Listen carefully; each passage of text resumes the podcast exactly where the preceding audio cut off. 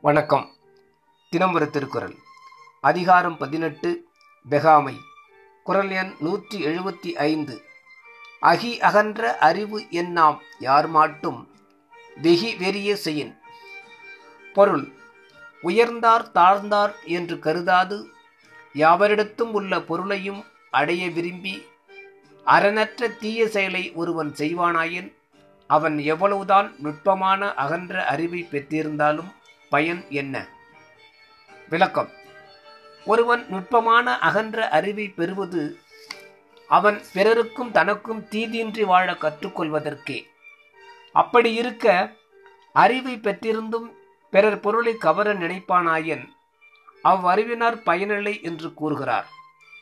வெறிய செயலாவது அறிவுக்கு விலக்கான அறியாமைச் செயல். அகுதல் நுணுகி ஆராய்தல் நுண்மான் நுழைபுலம் என்று கூறுவதும் பொருந்தும் என்று விளக்குகிறார் தெய்வப்புலவர் திருவள்ளுவர். நன்றி.